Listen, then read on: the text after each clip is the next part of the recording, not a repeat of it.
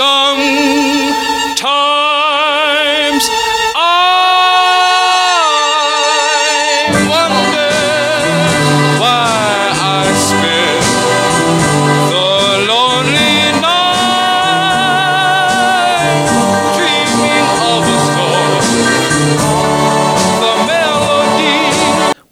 Welcome to Subtle Beast, everybody. I am your host, Foltz. With me, as always, my partner in crime, Mr. Steve Apostolopoulos. What's happening, brother? Hey, Foltz, what's happening with you, man? Oh, lots are going on. Lots going on. I mean, we are we are in the midst of a of a crazy election, and uh, no results at this point uh, of us doing this recording. But uh, I guess we'll we'll wait to see what happens in the the coming days and weeks. Um, you know, it's just been. Uh, I've been trying to avoid social media just because, and TV, because I don't even really need to listen to all that. It'll get sorted out. Um, how, what, what, anything going on with you as far as the election way or? Yeah, I was. I felt a, a deep feeling of excitement on election night. Uh, election day, I took my family to the polls. Uh, we we actually carried an American flag with us, so we had a great day. I took my son; he's six. I bought him cookies at the bake sale because I wanted him to have a good connotation of voting. Right, it's our civic duty. Yes, and and and it's our right and it's a privilege. So I wanted to take him with us. Uh, my wife and I went down, cast our votes, and then I watched until three o'clock in the morning, when I realized that it was, uh, you know, going to take longer than the first. I really thought we were going to find out the results in the first night. I was hoping to as well. I was one of the people up till 3 a.m. and then I just called it because I knew that nothing else was going to be called. Right. Um, but lots of topics on, on both sides of, of the fence and both uh, political parties. One being the uh, the big the Green Deal, right? Yeah, well, I mean, it's just the general sense of, of going green in America right now, and one of the things that is uh, part of um, the scene is this this new Green Deal. Right. So, and you know, you always have one side supporting something, and you always have another side that is uh, is against it. So you always have to you always have to ask yourself the question: Well, why is that? And and and what can we find out about it? Well, it's it's hard to say that you're against going green. I, I totally agree. I mean, I see good points on both sides. I mean, I see for the overall care and protection of our planet, yes, that we should eventually go green. However, just yanking industries right away, I don't think is the right way because that can also collapse an economy. I think things need to be phased out towards green and not just uh, by any certain political party putting an end to it. Right, you would like to see it universally occur across the entire Earth. Correct. I mean, there's nothing bad for the earth in it, and for us, that matter, for going green. But at the same time, we can't just axe industries and people's livelihoods as well. Right, it Without would- replacing it maybe with a green job in within that industry. It would destroy our competitive uh, nature as opposed to other countries. You get China over there dumping chemicals into rivers, polluting uh, through smokestacks and, and just releasing massive amounts of carbon. And then you have America who's being regulated to the point of choking us. Um, it would be an unfair advantage to foreign nations if we were to over regulate. Now, that being said, I'm a huge fan of going green, recycling. We've done recycling episodes on Subtle Beast, and Subtle Beast, I think, in general, is is very. We live green lives. Correct. Yes, we definitely do, and um, I'm hoping that within uh, within the new year that I've I've actually put in an order for the um, the Tesla Cybertruck. So, yeah. So uh, I'll be excited about that in 2021. Um, but I'll tell you what, uh, wh- whatever side of the fence you're on, as far as going green or eliminating uh, fossil fuels or, or whatever, we're going to be talking tonight about uh, like weather manipulation and, and chemtrails, a, term that I'm sure everyone listening is familiar with, and we're gonna we're gonna dig kind of deep into it and uh, expose the fact that it's something that's been going on for a long time, right, Steve? Yeah, it uh, is something that has been proven. It has been proven to have been going on for a long time. and I think that a lot of people still believe that it's up in the air. But uh, the information that we have here is contradictory to that. So let's get into it. Yeah, we're definitely going to get into it right now, and we may f- uh, flip flop back between timelines between current and early 2000s, and go back as far as the 70s. But we'll keep you up as we go. So the first thing we're going to talk about, as far as any type of weather manipulation or, or, or weather control, we're going to start with a military exercise that took place on December 8th of 2000 a man by the name of Terry Stewart, and he was the manager for planning and environmental environmental at the Victoria International Airport. He responded to a ca- caller's complaint about strange patterns of circles and grids being woven over the British Columbia capital. Now, Stewart left a message on an answering machine tape, a message that later was heard by more than 15 million radio listeners. Stewart explained, it's a military exercise, a U.S. and Canadian Air Force exercise that's going on. They wouldn't give any specifics on it. Now, the Canadian Forces Base, Comox, on Vancouver Island, is Canada's biggest radar installation. CFB Comox is easily com- capable of tracking the U.S. formations coming up from the south. When asked for a response to Stewart's statement, the base information officer at CFB Comox replied, no military operation is taking place. Stewart later told the Vancouver Courier that his information had come directly from Comox. By the summer of 2001, pictures of contrails were being circulated by the Associated Press, and the word chemtrails could be overheard in coffee shop conversations across the continent. So that's just our first like it's the first step towards when contrails then started to be talking about as chemtrails, like early, early 2000. Steve, you want to take uh, this next little section? Uh, yeah, absolutely. So it's a hoax.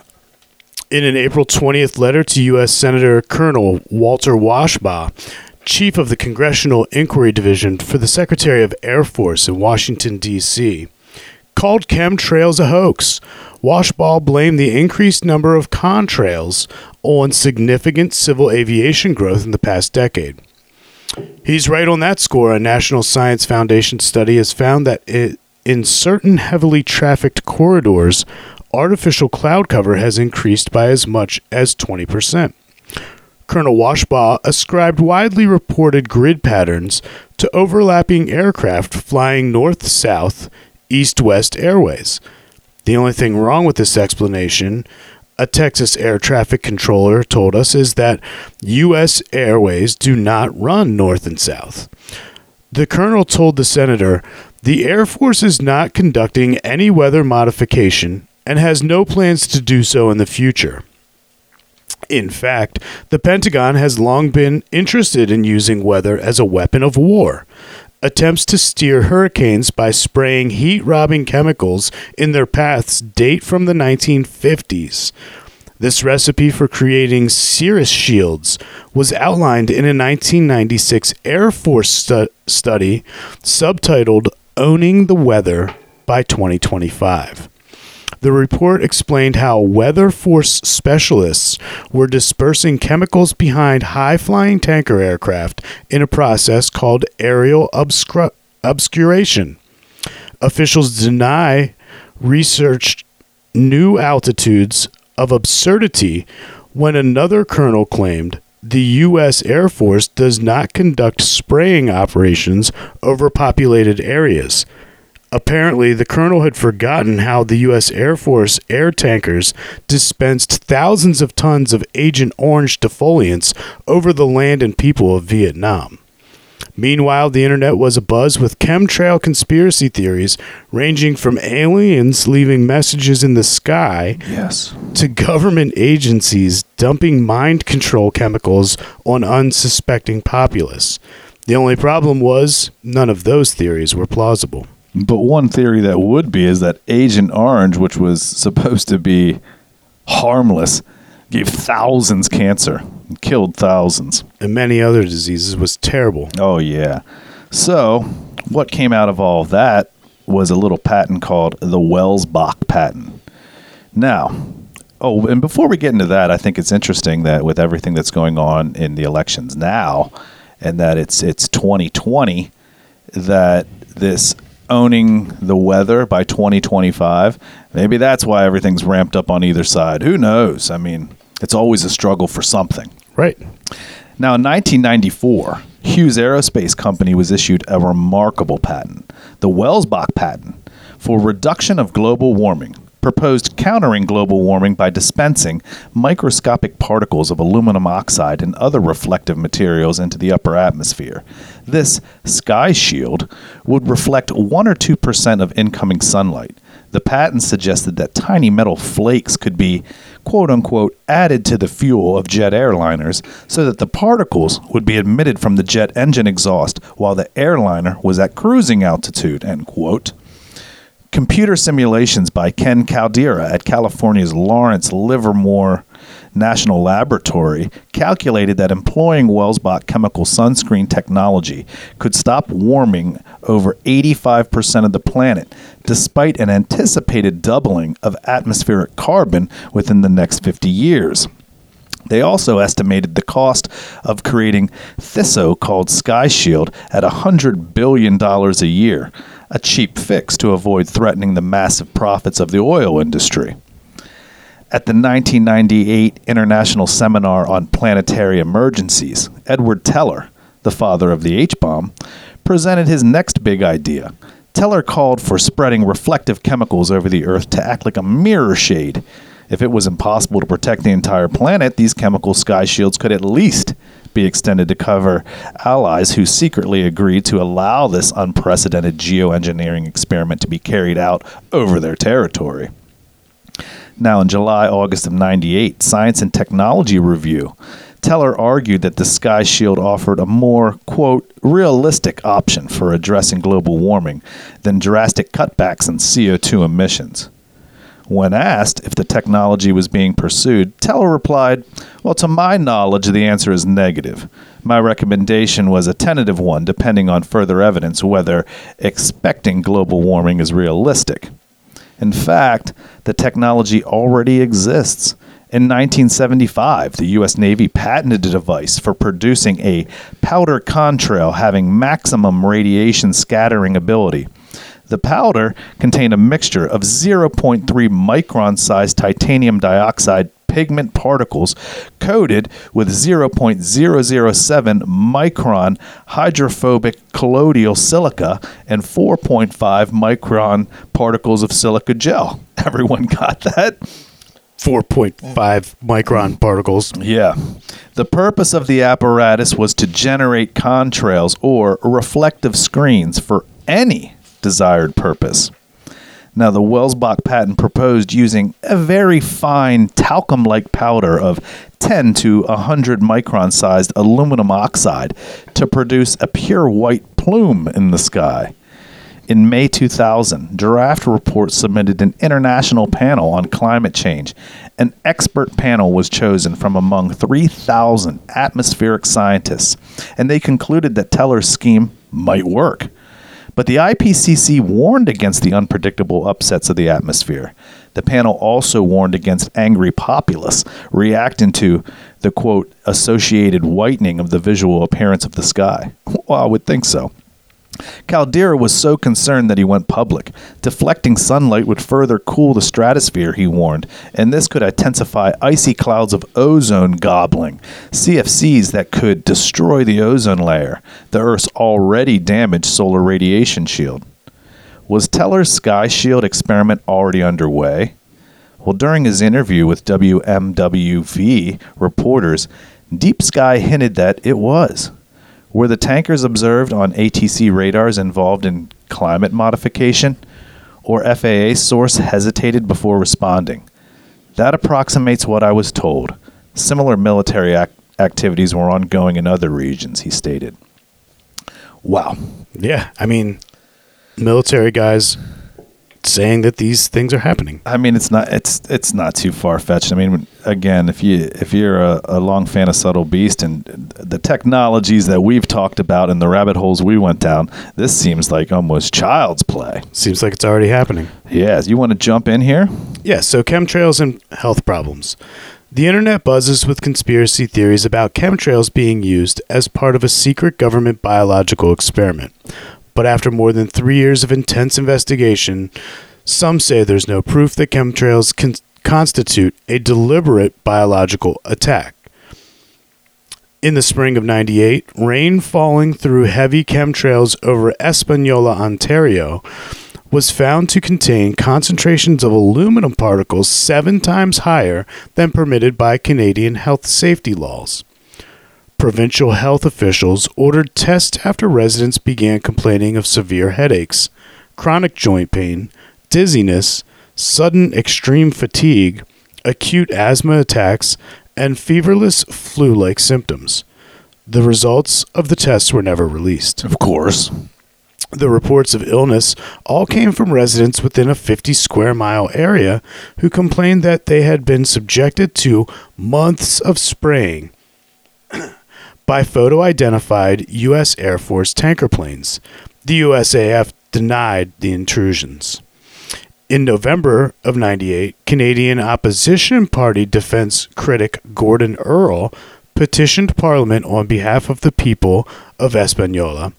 Speaking on behalf of Canada's new Democratic Party, Earle stated, over 500 residents of Espanola area have signed a petition raising concern over possible government involvement in what appears to be aircraft emitting visible aerosols. They have found traces of aluminum and quartz in particulate and raindrop samples. These concerns, combined with the associated respiratory ailments, have led the Canadians to take action and seek clear answers from this government. The petitioners called upon Parliament to repeal any law that would permit the dispersal of military chaff or any cloud seeding substance whatsoever by domestic or foreign military aircraft without the informed consent of the citizens of Canada. Now, a Harvard, School of Public Health team determined that particulates with a diameter of less than 10 microns, which is one tenth the thickness of a human hair, pose a serious threat to public health. These microscopic motes are able to infiltrate the tiniest compartments of the lungs and pass readily into the bloodstream, and have been most strongly tied to illnesses and early death, particularly in people who already are susceptible to respiratory problems. On December 14th, the New England Journal of Medicine reported that inhaling particulate matter of the size of 10 microns or smaller leads to a 5% increased death rate within 24 hours. Teller's sunscreen calls for spraying 10 million tons of talcum fine reflective particulates of 10 to 100 micron sizes. Jeez.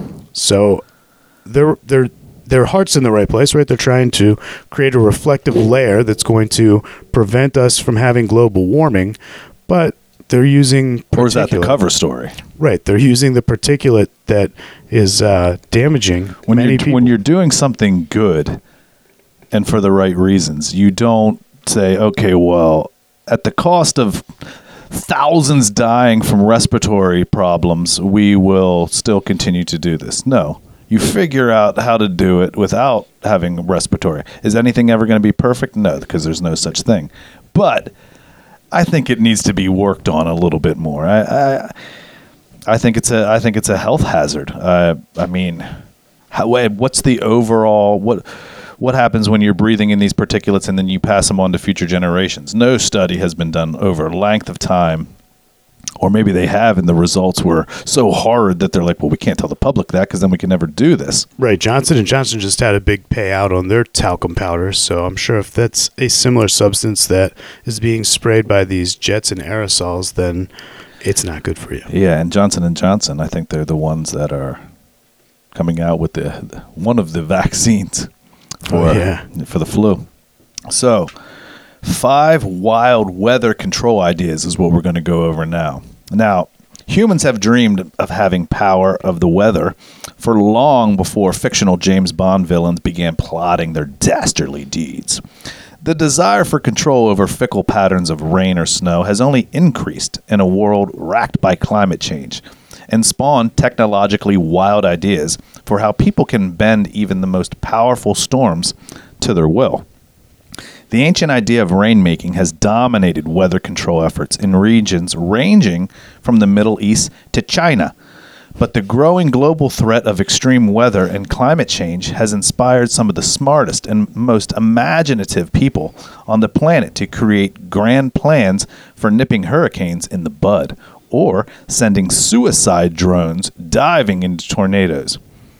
Now, we also have anti hail cannon. I can't wait to hear these, man. Uh, it sounds amazing. There's an icy hail can ruin a oh an icy hail can ruin a year's worth of crops within minutes of a storm's arrival. But U.S. patent number five million four hundred forty-four thousand three hundred twenty-one promises a solution: a cannon device that fires shock waves up into the thunderclouds to prevent hailstones from forming. Such shock waves would come from an explosive mixture of combustible gas and air in the cannon's combustion un- chamber. Like many weather control ideas, a big problem comes from making the effect work over large areas. The hail the anti-hail cannon patent envisions firing the cannon about every 5 to 10 seconds for several minutes to prevent hail over a small area of less than a third of a mile. Seems like a little bit of overkill. Now, the idea of shooting lasers into the sky to make it rain is no longer science fiction. Scientists have shown how lasers can trigger the growth of water droplets that could eventually grow into rain droplets. The experiments were headed by Jerome Kasparian, a physicist at the University of Geneva in Switzerland, whose team tested infrared lasers over the Rhone River. Now, such lasers could act as tomorrow's rainmakers by making cloud seed, chemicals to form in the atmosphere. But the early water droplets formed by the laser experiments would need to grow in a size by 10 to 100 times in order to actually make it rain. I'm a big fan of lasers, whether it be uh, you know cold laser therapy on your skin to take wrinkles away, or uh, laser sh- temperature technology to find out what the internal temperature of your Thanksgiving turkey is. I've always had this idea that you could use a laser. and This is uh, patent protected, so nobody go out and do this You heard him. you could use a laser to soften the skin on the eardrum to bring back natural hearing in the elderly. Ooh, You like that one, folks? I do. Instead of a hearing aid, we just use a laser to soften the skin, thus creating a more sensitive surface, and the nerves would be able to feel the pulses and you would be able to hear better. There's somebody probably out there right now that's like, oh, you mean the. yeah, yeah. Of course it exists, Steve. If you can think of it, Google it. It exists. I, I tend to tell that to my kids all the time. They're always like, do you think that this ever happened? I'm just like, if you thought about it, it definitely happened to And- somebody somewhere. Yeah. Now you can just look it up. Yeah. Steve, why do clouds cry? Humans have not had to rely solely upon praying to the weather gods since cloud seeding began in the 1940s. That technology uses silver iodide, or similar chemical particulates, to mimic the ice nuclei that allows for the growth of water droplets and rain droplets. Aircraft, rockets, and artillery guns deploy the cloud seeding particulates into our atmosphere. The effectiveness of cloud seeding remains controversial, but uncertainty has not stopped states such as California, Utah, Colorado, and Nevada from spending money on cloud seeding. Russia has used aircraft based cloud seeding to keep heavy snowfall away from Moscow, while China fired rockets and anti aircraft cannons to keep bad weather from casting a shadow over the Beijing 2008 Olympics. Wow. Yeah, these other countries are, are doing the exact same thing. Again, is it good though? You never know. You you gonna you want to keep going, or do you want me to jump in? Tell us about how to stop a tornado cold. All right. Well, tornadoes can sound like a runway freight train and pack a similar similar similar geez powerful punch as they rip entire towns apart and leave behind millions of dollars in damage. But the terrifying funnel clouds could finally meet their match in the form of a suicide drone releasing liquid nitrogen, according to U.S. patent number 7810420. The idea draws inspiration from the fact that tornadoes rotate based on temperature and humidity differences at different altitudes. A common scenario consists of cold air trapping a rotating mass of warm, humid air beneath it. The patent proposes to, to disrupt tornadoes by flying a robotic airplane into the low altitude region of the twister so that the drone breaks up and releases an ultra cold substance to counteract the tornado's equilibrium. That's complex, but it makes sense. I mean, that's logical. If if that's if it's heat heated air that is creating this tornado, and you can super cool the air by smashing a drone into it, then do it. But is this drone going to be stable enough as it approaches this tornado to be able to fly into it? Or is it just going to get whipped? I think it's going to get whipped, but in the whipping and when it's destroyed, that's when it releases the gas that But what if it's not on its target? So now you got this tornado that's kicking around nitrogen, liquid nitrogen. that would be weird. I'm glad we're not in Kansas. Well, Steve, did you hear that you can halt hurricanes? I I know that this this part is my favorite. I figured. Even Bill Gates, Microsoft founder and billionaire philanthropist, could not resist getting in on weather control action. Gates and several scientists hold a patent on the idea of weakening or even stopping powerful hurricanes from ever forming. An idea that could theoretically help prevent billions of dollars in storm damage and save lives. The idea, detailed in U.S. patent number 20 billion 900 million 173,386, takes aim at the source of hurricanes. Heat released at high altitudes from the condensation of rising water vapor. Because such water vapor comes from warm surface waters of the ocean, the patent proposes using fleets of ships to mix warm surface water with colder water from the ocean's depths. That cooling of the ocean's surface would prevent hurricanes from reaching their destructive self sustaining stage.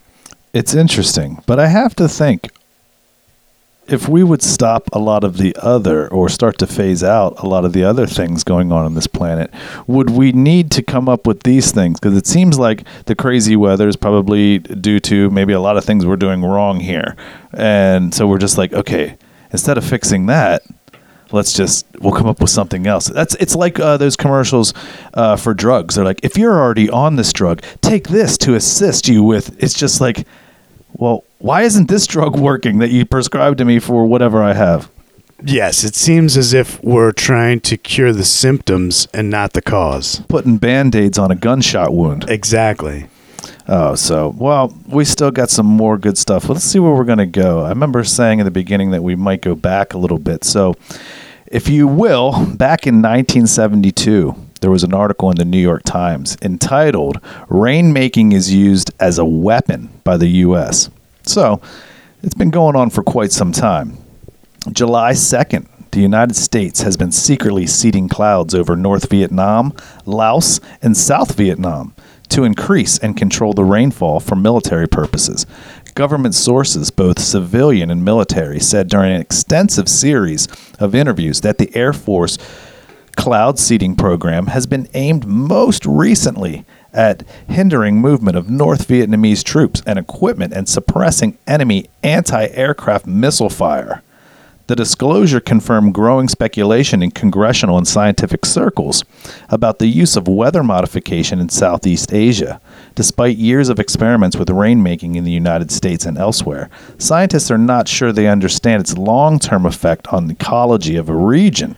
Uh, now imagine that, folks. If you're in a war or you're planning on going into a war and you're going into, say, uh, like we did when we were protecting Saudi Arabia in the Gulf War, the weather there was hot. Right. 118 in the day. If we could just make it 75, But it also would give your enemy an upper hand too, because they'd be like, "Ooh, But the enemy isn't used to that. The enemy is used to living in that 118. So you drop it down to 75. they're freezing." It's not that they're freezing. It's just that they they will be ill prepared. The majority of their lifestyle revolves around movement at night. When you can move in the day, they're they're you know ass backwards. And you know, I can relate to that when I used to live in Hawaii and then uh, flew to our friend Evan's wedding out in Iowa. Steve was there. Uh, it was a nice fall day, but to me, I was freezing. It was like I was like a, a thin blood from being in Hawaii. It took me a while when I moved back to the mainland to adjust to those cold temperatures. So I can relate, I guess, in some similar way. I wasn't in a war by any means, but Evan has a anniversary coming up. I remember that was in November. just had a birthday as well. He did. He did. Happy birthday! Happy birthday. I Evan. talked to him. Texted So him. nice. We are uh, now with every quote unquote good thing that the government is proposing. Uh, there are those that also oppose programs. Now, the weather manipulation in Indochina, which was first tried in South Vietnam in '63, is the first confirmed use of meteorolo- meteorological warfare although it is not prohibited by any international conventions on warfare, artificial rainmaking has been strenuously opposed by some de- State Department officials. It could not be determined whether the operations were being conducted in connection with the current North Vietnam offense or the renewed American bombing of the North. And you could probably just radio that in like they are with drone strikes now. You've got uh, people that are sitting at a screen ready to take a drone and, and fire on whatever target is getting called in. I think it would be the same way. You've got people sitting at a screen, and when the people in the field call back, they can whip up a quick tornado. Sure. I mean, if you're using surveillance in, in, in a place like uh, the Middle East, and say our troops are, they can see from high altitude that the, the enemy combatants are closing in. Well, quickly create a sandstorm around where the enemy is so that our troops can flee in uh, you know clear skies. Exactly. Or cover the skies in clouds so that enemy imaging can't get through to see our movements. Exactly. So it can be used on, and either side could say that that's that's we're using that for good, except for the people that are being hindered by it. They're like, "Yo, They're like, that's not fair. that's cheating." all is So- fair in love and war, my friend. Now, beginning in 1967, some State Department officials protest that the United States they protested that the United States, by deliberately altering the natural rainfall parts of Indochina, was taking environmental risks of unknown proportions. But many advocates of the operation found little wrong with using weather modification as a military weapon. What's worse, one official asked, "Dropping bombs or rain?" All the all all of the officials interviewed said that the United States did did not have the capability to cause heavy floods during the summer in the northern parts of Vietnam where serious floods occurred. Officially, the White House and State Department declined comment on the use of meteorological warfare. This is one of those things where no one is going to say anything. Most officials interviewed agreed that the seeding had accomplished one of its main objectives, muddying roads and flooding lines for communication. But there were also many military and government officials who expressed doubt that the project had caused any dramatic results. The sources, with, without providing details, also said that the method had been developed for treating clouds with chemicals that eventually produced an acidic rainfall capable of fouling the operation of the North Vietnamese radar equipment used for directing surface to air missiles. In addition, in addition to hampering SAM missiles and delaying North Vietnamese infiltration, the rainmaking program had the following purposes providing rain and cloud cover for infiltration of the South Vietnamese commando and intelligence teams in North Vietnam, serving as a quote unquote spoiler for the North Vietnamese attacks and raids in South Vietnam, and altering or tailoring the rain patterns over North Vietnam and Laos to aid the United States bombing missions. Wow. I mean, it's right there. It, it really is. So, well, gosh, we still have we still have some some more to go. Um, you want to kind of do? Should we discuss any of that, or should we just get right into this next part of the the conspiracy while China and Russia were working together to modify the atmosphere? I like that part. All right. You want to kick that off and then I'll jump in with you, or you want me to start? Yeah, you start that one off and I'll come in. All right. So, in the United States, people who believe in geoengineering are largely viewed as conspiracy nuts. Nonetheless, mainstream media outlets around the world have recently been reporting on it as normal, logical governmental intervention that they believe shows great promise in the fight against climate change. In fact, as far back as 1965, scientists began urging the U.S. government to manipulate the atmosphere to offset the changes caused by the release of carbon dioxide and the burning of fossil fuels. The UK's Royal Society calls this type of interference deliberate, large scale manipulation of the planetary environment. And countries around the world are involved in it, whether they admit it or not. While some hope to manipulate the planet's environment as part of their perceived fight against global warming, many other countries have been involved in geoengineering for decades for military purposes. That is fascinating. It really is.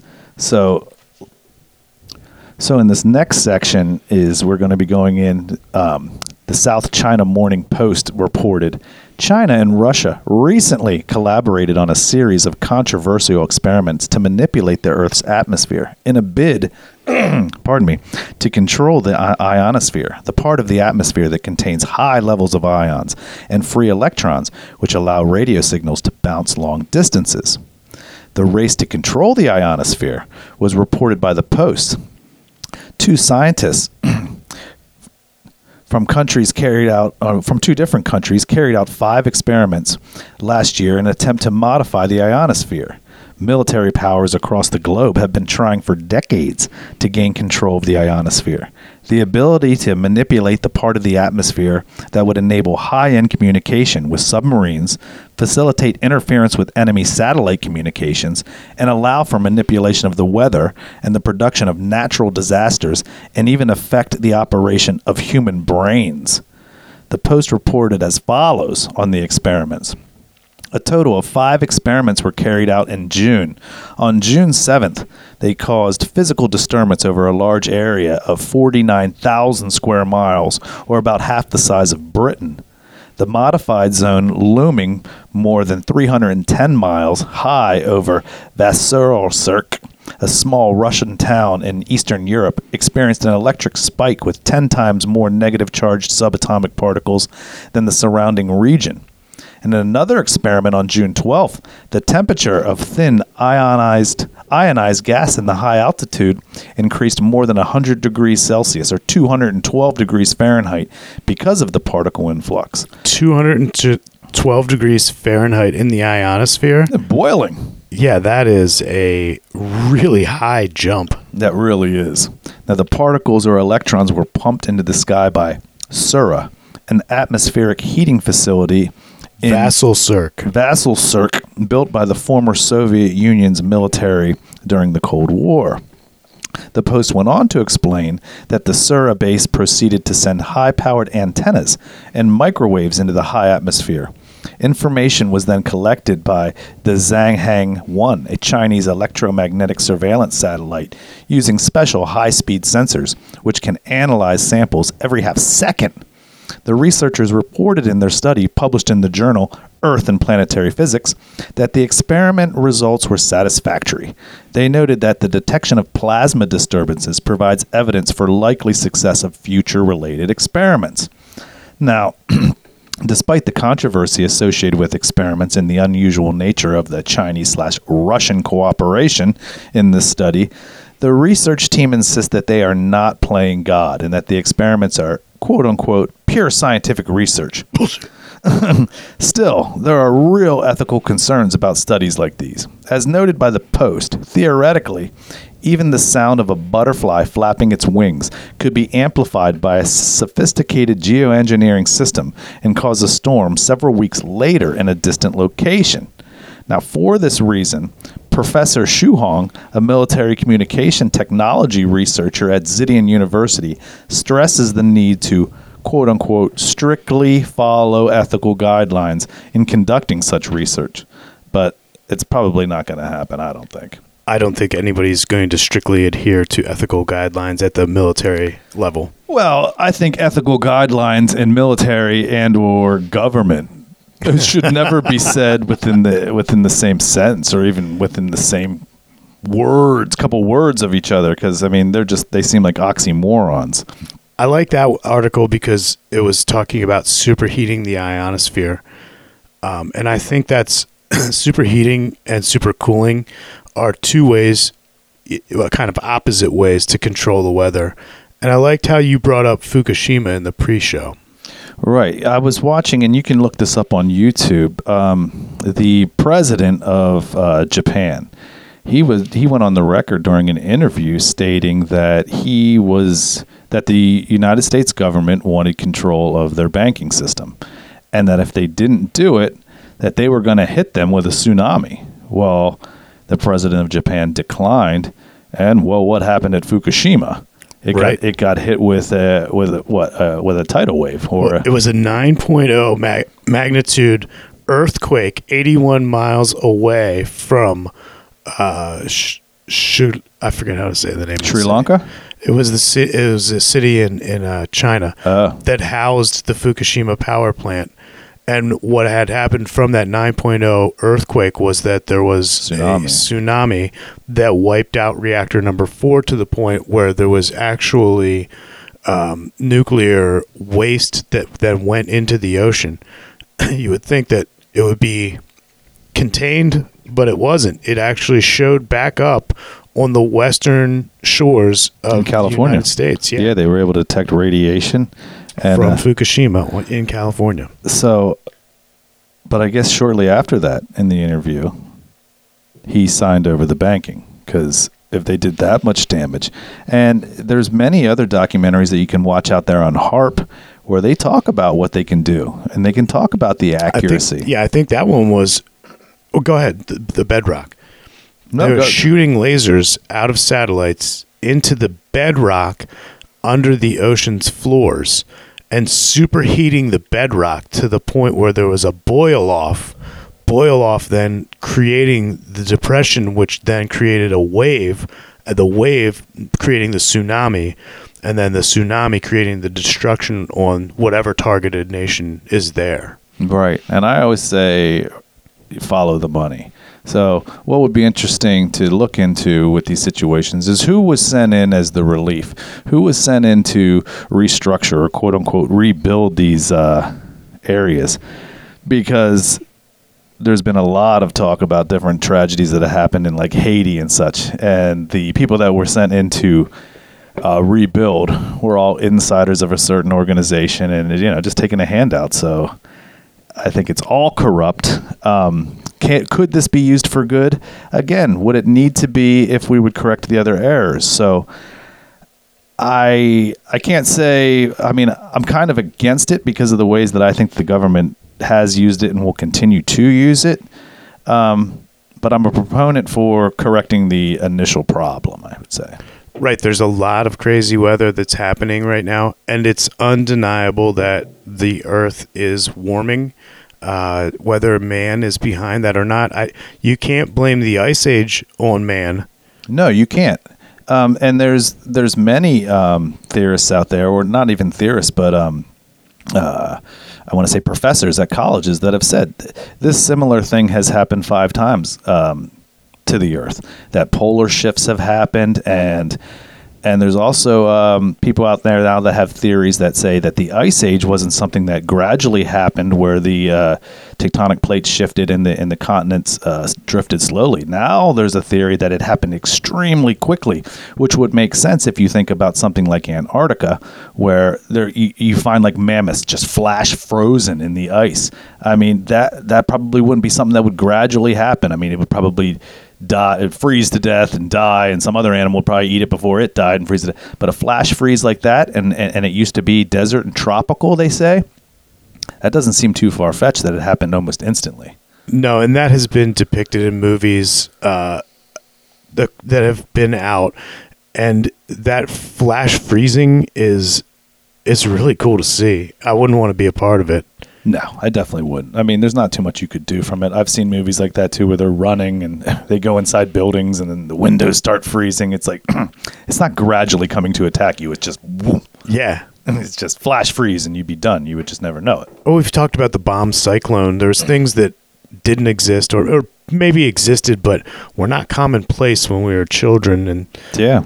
now, 40 years later, there are things that are occurring, and maybe the media has been publicizing them and over dramatically covering them and, you know, sensationalizing them. But it, it is true. When they called for that bomb cyclone, the temperature dropped like 20 degrees that day. Yeah.